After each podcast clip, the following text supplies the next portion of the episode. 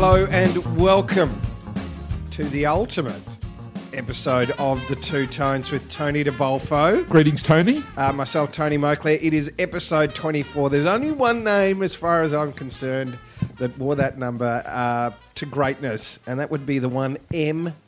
Allen. Aggett Allen. Matty Allen. What a player he was. Geez. The record holder in the number 24 Guernsey, it has to be said, Tone. 140 games for the club before he went to the other place who shall remain nameless. But a great player for the club. Best and fairest winner too, if memory serves. Yep. I'm just reflecting on the origins of the number 24, and there's some rather interesting names that sort of jump off the page, going back to the the early days of Carlton history. I looked, Tone, to 1920. Dick Whitman played 12 games for the club in that particular period. Joe Prince before him, a little bit of royalty there, never went astray. And but we also had Champagne Charlie Hammond. He played 15 games in the Guernsey. The only Carlton footballer in history to represent his club in 5 premierships. Bruce Dool played in 4, but Charlie Hammond played in 5 for the club. How many of those were successful, Tone? Question without notice. They've played all five were victories. Right. Wow. 6, 7 and 8, and then 14 and 15, and win. That's and, quite a record. And, Charlie. That is Floyd Mayweather-esque. It is. No wonder they called him Champagne Charlie. I think I would have been on the Maui if I played in 5, Tone. But so there you go. It's had an interesting. Storyline, the number 24. Billy Barrett also played 12 in it. And we go back to Harry Casper, the man that put Coleman out of the grand final when Coleman retaliated to a Harry Casper cuff, I think it was. He played 56 games in the Guernsey. So it's had a colourful career, the number 24, shall we say. Well, it marks the final episode of The Two Tones for 2017. We are going to cover off a few things. We're going to briefly touch on Carlton versus Buddy Franklin. Very briefly. What a difference 1 out makes. I mean, I think we previewed this last week, just the score. And well done to Sydney, 21-12, 138 to Carlton, 8-9, 57. As we pointed out, I think it would have been last week, one Alex Silvagni, who kept the devastating Buddy to 1-1 last time we played. Either Buddy was having a bad day or he was just well checked by Alex Silvagni, or a combination of the two. Well, I think it was probably a combination of the two, but all fairness to Alex Silvagni, I think he had stood Buddy with some success in his days at Fremantle. So he'd had a pretty good strike rate on the big Budwar. Yeah. And I think what was frustrating watching the game out of Sydney at the weekend, Tone, one of the many cause of frustration, was that some of these mitigating factors weren't mentioned by the commentary, by the commentators. That's a surprise. Yeah.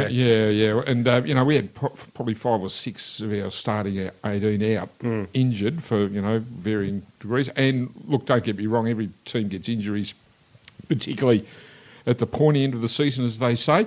However, no doubt Alex Silvagni would have got first dibs at Franklin. But, reflecting on that game, the way the Swans were playing, the way Franklin was playing, gee whiz, there'd be not too much any player could do to stop him in rare form. He was phenomenal, wasn't he? Well, he's a phenomenal player, as we know. And if you're a Swan supporter, you're especially heartened by that kind of form going into the finals. Yes. And they do take on Essendon in Sydney. Yes. And I don't think any Carlton supporter would be too upset if Sydney put Essendon out of the finals. Well, it's a fair point. And I look at Sydney in the SCG. I now put it on a par with Geelong and Simmons. Oh, really? Or vice versa. I think both teams have a massive home advantage in those small grounds, that really suit them. The best for Carlton, Murphy had a great game, 32 touches. Simo ended up with 29, and we know what is his status as far as playing on for next year. Has he signed? Well, I don't know what his contractual status is yet, Tone, but I think it's fair to assume that he wants to go on, and I think he has indicated that he would like to play on. So I suppose the nuts and bolts will be sorted within the next week or so as the reviews, I guess are on in earnest. So he'll be closing in on 300, won't he, Simo, if he plays next year? Look, I think I think there'll be a solution reached. I certainly hope so. I reckon he's got another one left in him. And what a great servant for the Carlton Football Club Cade Simpson has been. I just, reflecting on the game, Tone, there wasn't too much of an upside in some respects, but what a relief that Kieran Byrne escaped unscathed. The news came out that wasn't good. It did not look good, did it, when Gary Rowan took him out. Yep. And I thought, don't tell me he's done a knee. So I think it's been a pretty good outcome. That was the ankle that was hurt, and he's going to make a full recovery there. So he was walking after it, which is always a good sign. Yes, but that initial moment, it looked terrible on the replay. You thought, no, in the last game of all games too, maybe this is it. But I guess given how not innocuous, but given the Cripps injury, which was just in general. Play, but attempting to smother a kick, and then out of that you get a broken leg. How easy it can happen! Yeah. And it never ceases to amaze me, Tony, what can happen to a player on a football field. Yeah, just when you think you've heard it all, there's another bizarre injury that comes from absolutely nothing, as you've said, and can sideline a player for weeks, if not months. So I think thankfully, it could have been. It was a lot better than it could have been, that outcome for Kieran, because he's worked so hard to get back over that initial knee injury that it would have been absolute tragedy had he broken down again. Well, look, thankfully there was nothing more serious than that came out of the game. I should have mentioned earlier, we are going to announce the Two Tones Player of the Year at the end of this episode. Yes. But, Tone, win, lose or draw, it's often a difficult task to decide who gets the 3-2-1 votes for the Two Tones Player of the Year. Who did you like in the Sydney-Carlton game? Well, in the Sydney-Carlton game, I would like to, and I've tried to encourage our youth as best I can this year, Tone. I've been most encouraged with the improvement of our first and second year players, or the emergence of our first year players anyway.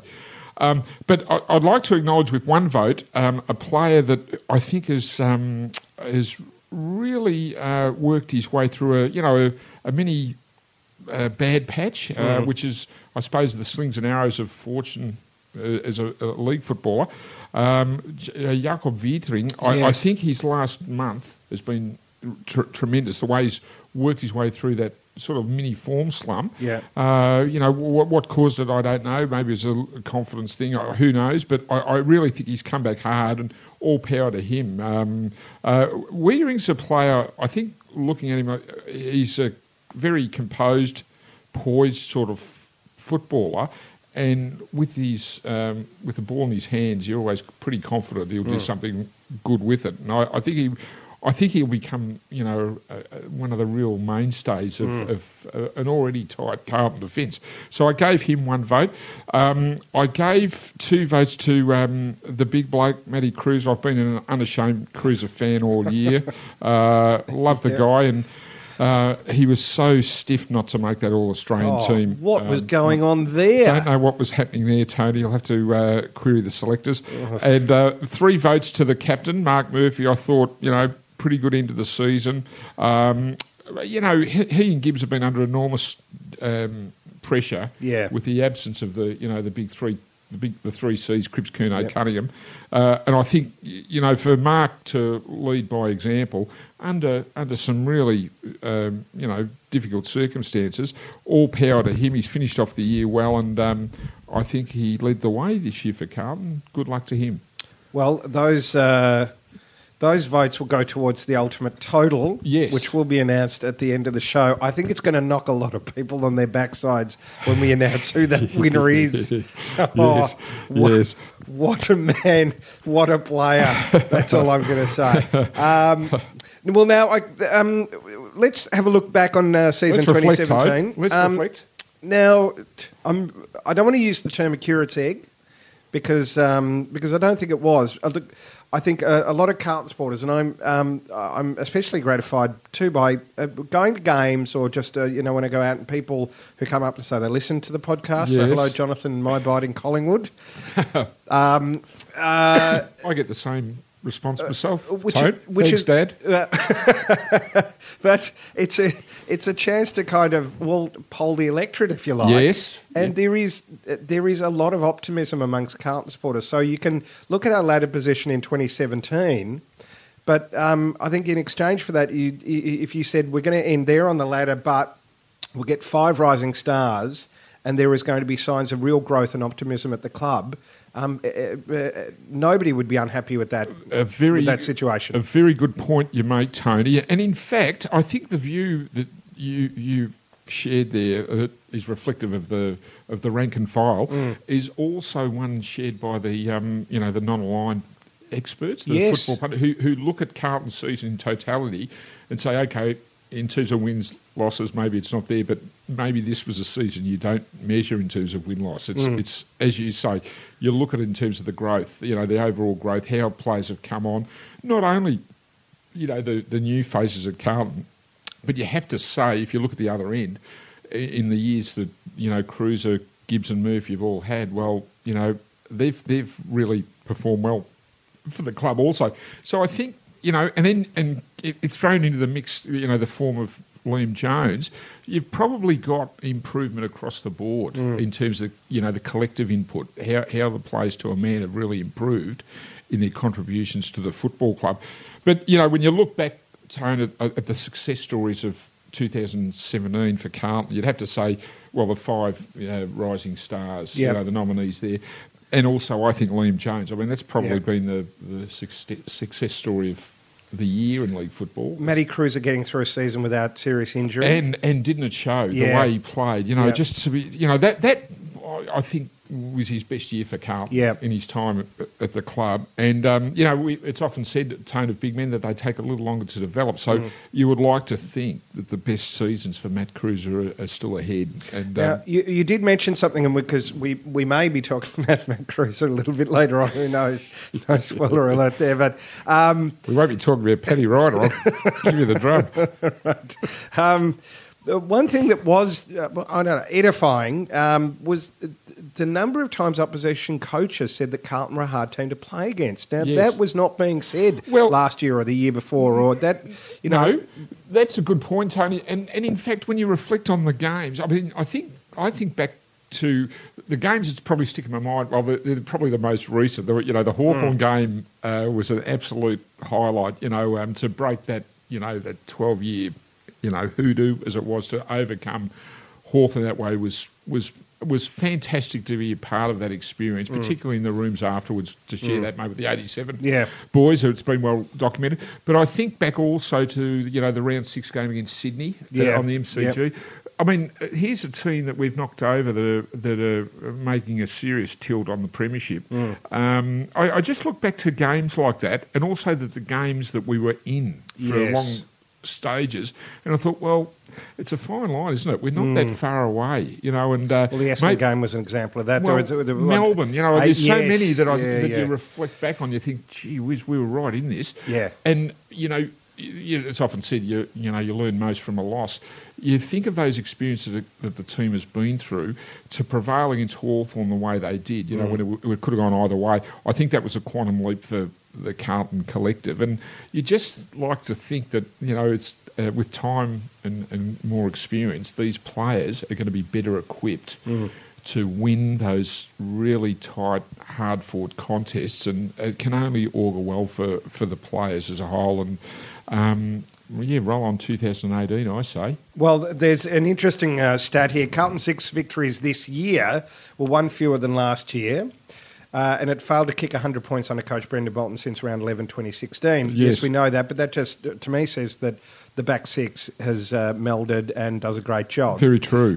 Bolton's men lost 6 matches by 19 points or fewer, but won 5 by the same margin. Well, yes. So that just means... that means that we've been in 11 games, at least, and that's 11 wins potentially. Okay, we didn't get We did get over the line in six of them. However, like I said, I mean, I think the players will glean so much from, you know, the methodology, how they played in those games, you know, how they performed, what they learned from them, what they can take into next year. I just think it's all part of the learning curve, and I think, Tone, getting back to what you've said about the view of the rank and file, I think they as one are bullish about our prospects because they can see the way forward, what they've actually been able to see. And it's been really well articulated, I think, by the powers above, is that there's a distinct pathway. You know, there's a people can see the way forward and they understand the journey and they appreciate the journey. And I can't speak for anyone else, but thinking about the year, I think part of the excitement has been the excitement of the journey itself. We all want to get to the destination, but gee whiz, it's been fun. The ride's been fun, you know, just to see how our players are coming on and potentially what the future holds for them. I think it's just really, really inspiring to watch on and see these fellows develop. And I think what's also happened is the players and Brendon Bolton, they've instilled back in the club this sense of pride that may have been lost for a fair bit of time along the way after we were so savagely hit by the AFL all those years ago. So I just think that, you know, the fact that there's a direction, you know, and people can appreciate that. And look, this is part of a grand plan. They understand that, you know, the serious calls had to be made on players that, you know. The list had to be stripped back. There's been a lot of churn, and, you know, strip back, start again, and that's fine. That's fine. You know, no one has ever been upset to see a kid called up to play. You know, and to see that youthful exuberance on show, because people can see in a young player the future of the football club and where it's heading. So, I don't think you can help but be upbeat and buoyant about what the future holds, because you know, clearly there has been improvement, and the improvement will continue, and hopefully it will be swift. Well, look, I think we've been, thanks to the club's, you know, excellent process in securing Brendon Bolton. I mean, there is a man who just inspires confidence. You look at every press conference he gives, you just think there is a man who has a plan, who seems very firm in his ideas about where we're going, and we shall follow. Yeah, now, you talk about young talent this year. I've got one of the highlights of 2017. If this is not immortalised in an Archibald painting one year, Tone, it'll be a greater injustice than Kreuzer not getting into the All-Australian. Alex Silvagni's reaction in the pouring rain in Jack's. The win against Jack's. Yes. Against Essendon. I mean, the photograph. Yeah. It was the indelible image that is seared into the back of my brain, Tony, and I share it with you. It is that was just such a fabulous photograph. You know, says it all. Like, you know, where they say a picture tells 1,000 words, that one tells 1,000,000. You know, it doesn't need a caption. You look at it, and you say, "Wow, how good's this?" You know, and what I gleaned from seeing Jack Silvagni's reaction, wearing the great Carlton jumper on the front, was what it actually means to him. You know, I love seeing players play, you know, as if their lives depended on, you know, protecting the Guernsey. And, you know, Sam Docherty's another one like that. You know, just bumped into a couple of people in the cafe. One lady made the comment, in some respects, Docherty reminds her so much of Peter Dean. Oh, yes. Just the way he plays with that, you know, sheer desperation and you know, get out of my way. You know, I'm making the ball my focus, and I just love seeing players play like that. And you look at that photograph of Jack, and it embodies everything that is great about representing the Carlton Football Club. And it's a great call you make, Tony. That image in the rain, it says everything, doesn't it? It does stick in your mind. It does, because it summed up so much about 2017. It's about the emergence of new talent. Continuity, you know, generational continuity. You look at the Silvagnis, that playing for the club means everything to him. That the club inspires that kind of loyalty. Yes, and you know, and a victory over an old foe. in wretched conditions. That's all, you know, that's fairy tale stuff. That's right, that's right. And we've got to get them twice next year too, by the way, Collingwood. Oh, look, you know, they only rostered us for one game this year, and I wasn't happy, Tony. In fact, I was offended by it.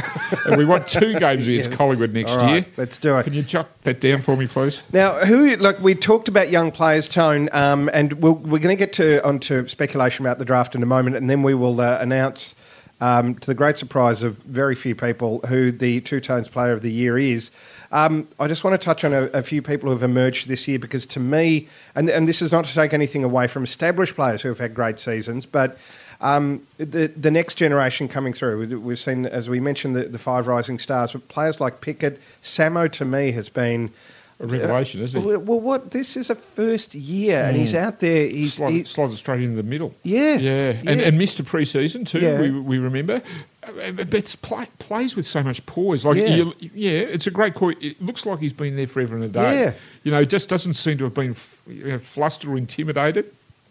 None of these young blokes are. You know, they back themselves, you know, in their abilities, and you know, it may be boys to men, but you never guess the way that they play. And what you said about Petrevsky Seaton's spot on. He's looks like he's fitted hand in glove in the midfield, and you know, what a career beckons for Samo Petrevsky Seaton. It's, you know, just another one of the great stories of 2017 for Carlton. Now, who else do you like, Tone? Who else would you nominate, let's say, as, you know, who gives you, I guess, the most hope going forward for 2018? Who you're hoping, who you're waiting to see to, I guess, blossom? Well, I think Charlie Curnow's one where you look at him and say, crikey, there's a player of, you know, of the future, you know. And look, there's been some massive calls made already, you know. I think Dermot's the one that's referred to him as the next Carey. So, you know, that's a massive call, and you wouldn't want to put pressure on the kid.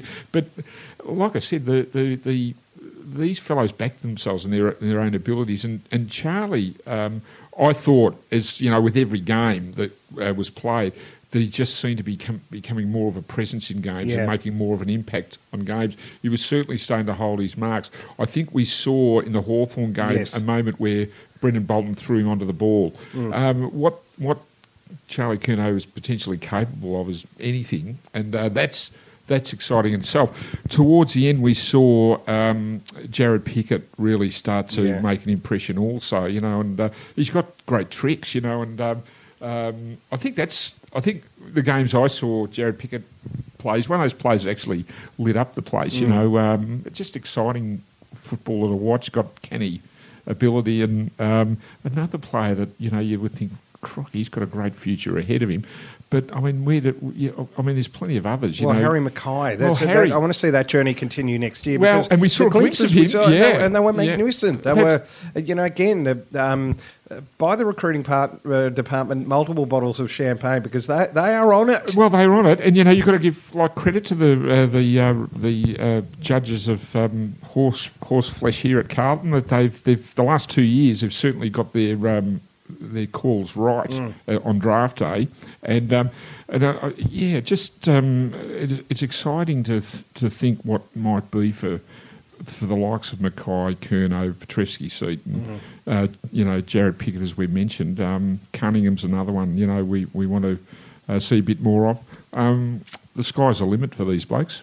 You mentioned the Curnows. Well, one of the Curnows, the goal they combined for the two brothers before we lost Ed. Yes, and that, God, how much did that hurt throughout the course of the year? The injury to Ed Curnow. Well, it was the collective toll with Cripps missing too. Yeah. You know, and I just think, you know, Carlton, to their credit, like in picking up the likes of Harry McKay and previous draft, probably realised that they had to get the big blokes at that time, perhaps mindful of the sort of play that would be available this year. So it'd be interesting to see how they go. But I think what we saw, particularly with you know, Ed Curnow, as you say, Cripps and Cunningham towards the end of the year missing, was that it did impact on the rotations, and it all fell to Gibbs and Murphy. And, you know, I thought they were pretty good under tremendous duress. You know, you can sometimes forget about, you know, the toll that the game takes on you when it all falls on you, you know. And I don't think Murphy and Gibbs perhaps earned the plaudits they deserve for picking up the slack in the absence of those players that we've mentioned. Well, especially when you think of the tumult that Gibbs went through at the start of the year with the will he, won't he, go to Adelaide. Complete pro, wasn't he, the way he approached it? Yeah, just played a great season. Yes. And there were games there where he really took it by the scruff of the neck and showed on-field leadership. And I think a lot of Carlton supporters are going to be... You know, if you want to remember Bryce Gibbs' time at Carlton by one season, it'd be 2017, I think. Yes. Another thing, too, that the injury to Sam Rowe damaged us throughout the year because his form before that injury, he'd really stood up. He was magnificent. Well, that's true. And he was magnificent, too. And I, from what I'm told, he's making real inroads in his recovery and will hopefully be there for, you know, round one at least. But... You know, they say crisis creates opportunity, and I think in his absence, did Alex Silvagni slot in? I'm trying to remember the chain of events, but I think Alex Silvagni came in first, and then whether Liam Jones, I'm not sure. I thought Liam Jones had kind of come in to pinch hit for Sam Rowe. Maybe I may have got that wrong, but, you know, that's you talk about highlights of 2017, that's one right there. Well, and Alex Silvagni, you know, I mean, the games that we saw, I mean, the thing with Alex Silvagni is how hard a player he is. He is an uncompromising player. He's also quick, and I think his capacity to, you know, to be able to go with Buddy in that round six game, but also to mix it with him, doesn't put up with any nonsense. You love those sorts of players, you know, and he's been a great pickup. And then Liam Jones, you know, it's it may be the best football story of 2017 period. It just, you know, he was on the scrap heap. He was gone. You know, he's re-signed for two, and, you know, good luck to him. You know, there's a salient lesson to any players that it ain't over until the fat lady reaches for the gargle water, Tone. Amen to that, Tone. Look, we could go on, but we won't. Let's quickly touch on... Like. No, well, just before we go to Player of the Year, can I just acknowledge a service to the club? And we have on the podcast over the course of the years, this year, Dennis Armfield wore that 27, a great number at the Carlton Football Club. Yes. Wore it with distinction and did it justice. One of the great clubmen that ever played at the Carlton Football Club, a much-loved person, a fellow with an infectious character, you know, bubbly sort of figure. You couldn't help but like being around Dennis Armfield. Had a great sense of social justice, I suppose. He won the Jim Steins medal for his contributions to those less privileged. Yep. Just a great football man. Gave his all. You know, you talk about players that, you know, you love to see blue. Yeah. He was one. You know, may not have been blessed with all the ability in the world that, you know, but the way he committed himself to his football club, take a bow, Den. You stood tall throughout your career, and I still remember the day you walked in, Tone, 2007, I think it was, the end of 2007, and remembering, you know, things were a lot more... there was a lot more doom and gloom in 2007, and yet he was one that brought a real spark, a badly needed spark to the place. And I remember it was from day one. You know, you look and you said, "Oh, there's a young fellow's up and about," and you know, a great man for the club. You need people like that. You know, good people that really bring a bit of vim and vigour to the place and a bit of bubble. And you know, Dennis, you know, there'll be none more loyal than him. And you know, I'm sure the doors to the Carlton Football Club will always be open to Dangles. He was a great man for Carlton, and good luck to him in his post-Carlton career. Amen to that. Love to see him back here in some capacity. Another one we lost this year, Neil Craig, a great servant of the club as well after his senior coaching career at Adelaide, but came to Carlton and contributed. And he's somebody who leaves the place contented, I think, at the potential ahead. Well, you know, I think everyone wants to leave the club a better place than when they arrived. And you know, if you look at what's happening around the place, Tone, with some of the what I'm trying to say, the state of play with some of the coaches and the coaching staffs and whatever, I think what Neil Craig brought was stability. Given that Brendon Bolton, you know, was a young coach just embarking on his career and probably needed that father figure alongside, and I think what Neil Craig probably brought and I'm only surmising, I'm not in the inner sanctum, was a real stability to that area, but also probably provided a sounding board to Brendon Bolton, you know, and just a steadying, calming influence. I think was vital actually to Brendon at this particular phase of his coaching journey. So Neil Craig, again, a great football person, had 40 years in the game from his time as a player through all his coaching years. Just totally total fan of football, lover of the game, and a great football person. You know, they're hard to come by, and he has certainly earned his moment in the sun. He's been a great servant for Carlton and for football, Tony. Well, Tone, it is that time where we announce the Player of the Year. Before we get there, can we just acknowledge again while we're at it, Sam Docherty's unbelievable year, and you know, to come from a team that ends the year with our ladder position, we're what, second off the bottom? Yes. Second, to then make All Australian. I think the springboard to that was obviously his inaugural Two Tones Player of the Year award last year. Modesty prevented me from making that assumption, Tony, but thank you for doing so. But come on, like, join the dots, people. Come on. Well done to him for receiving the Virgin Australia All-Australian honours, the first at this club since Juddy and Mark Murphy in 2011. Amazing, isn't it? It's incredible. 6 years, and know, he gets a blazer out of it. Yeah, well, that's right. It's a shame it wasn't blue, but however, I'm sure he'll wear it with pride. Now, he will be... Look, that's the rough... Oh, sorry, that's the smooth for Doc, who's played a fantastic year. The rough for him, however... he has not managed to go back-to-back in the Two Tones Player of the Year. He gave it one hell of a tilt, Tone, but the winner is, and I'll throw to you. He's a great man. He's a great man. He's a great man and a great player. Yes. Now, he ended on 26 votes, and there is daylight, and I'm talking a North Pole day of 24 hours of daylight between him and the runner-up. But we have to add the two votes that he secured from you earlier on in the podcast, Tony. Yes, that just trots him out to 28. If you don't mind, I don't have to say the name.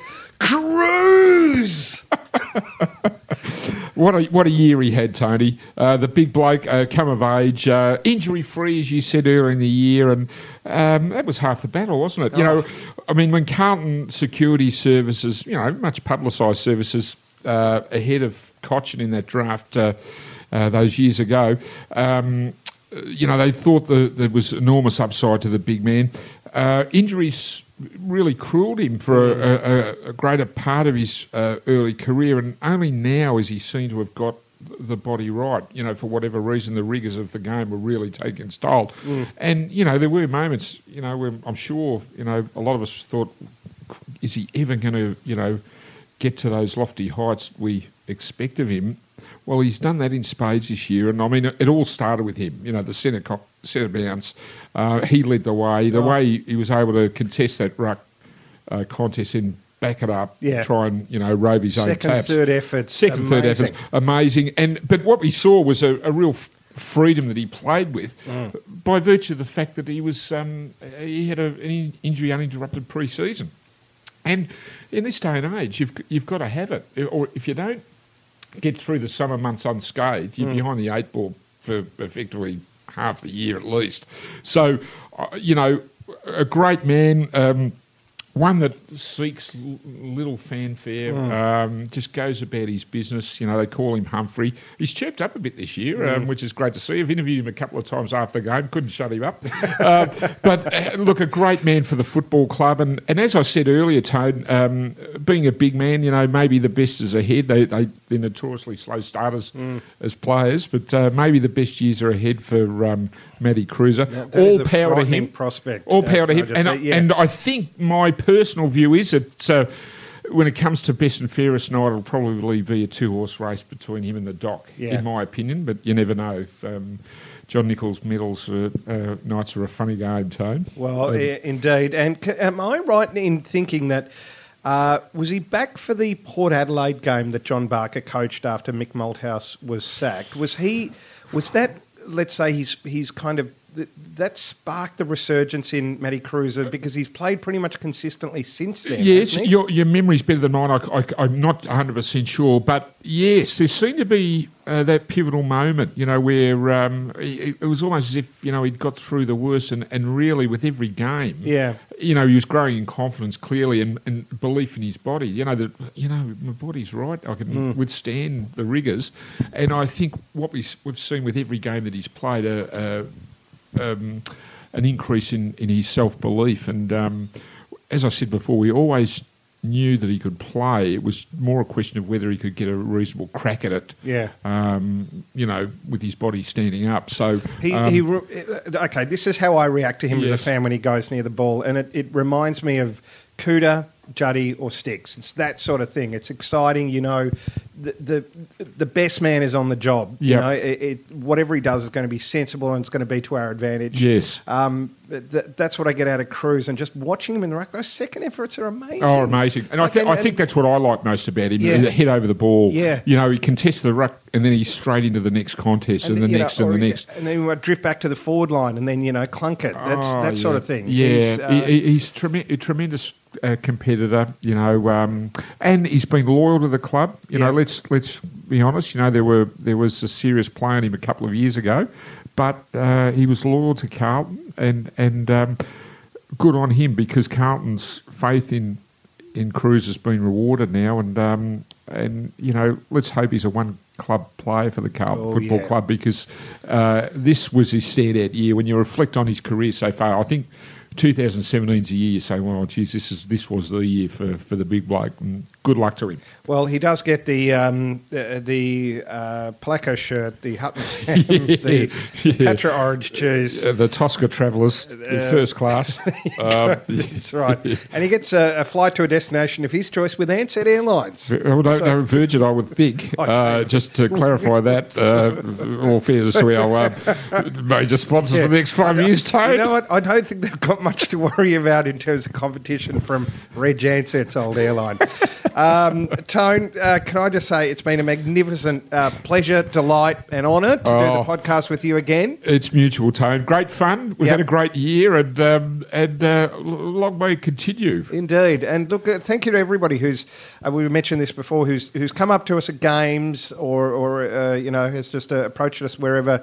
Great Carlton people. Yes, to give us feedback about the podcast. We do love that. And they say it because they feel it, Tone. Yes. That's the passion that we love. All right, perfect. And look, all going well, we look forward to being with you again in season 2018. Thanks to Grace and to Jack for keeping us honest all year. Thank you. Yes, indeed, and to Luca Ganano. So we will hopefully join you next year for what is going to be an exciting year in the history of the Carlton Football Club. Bring it on, Tone. That's all I say. Bring it on.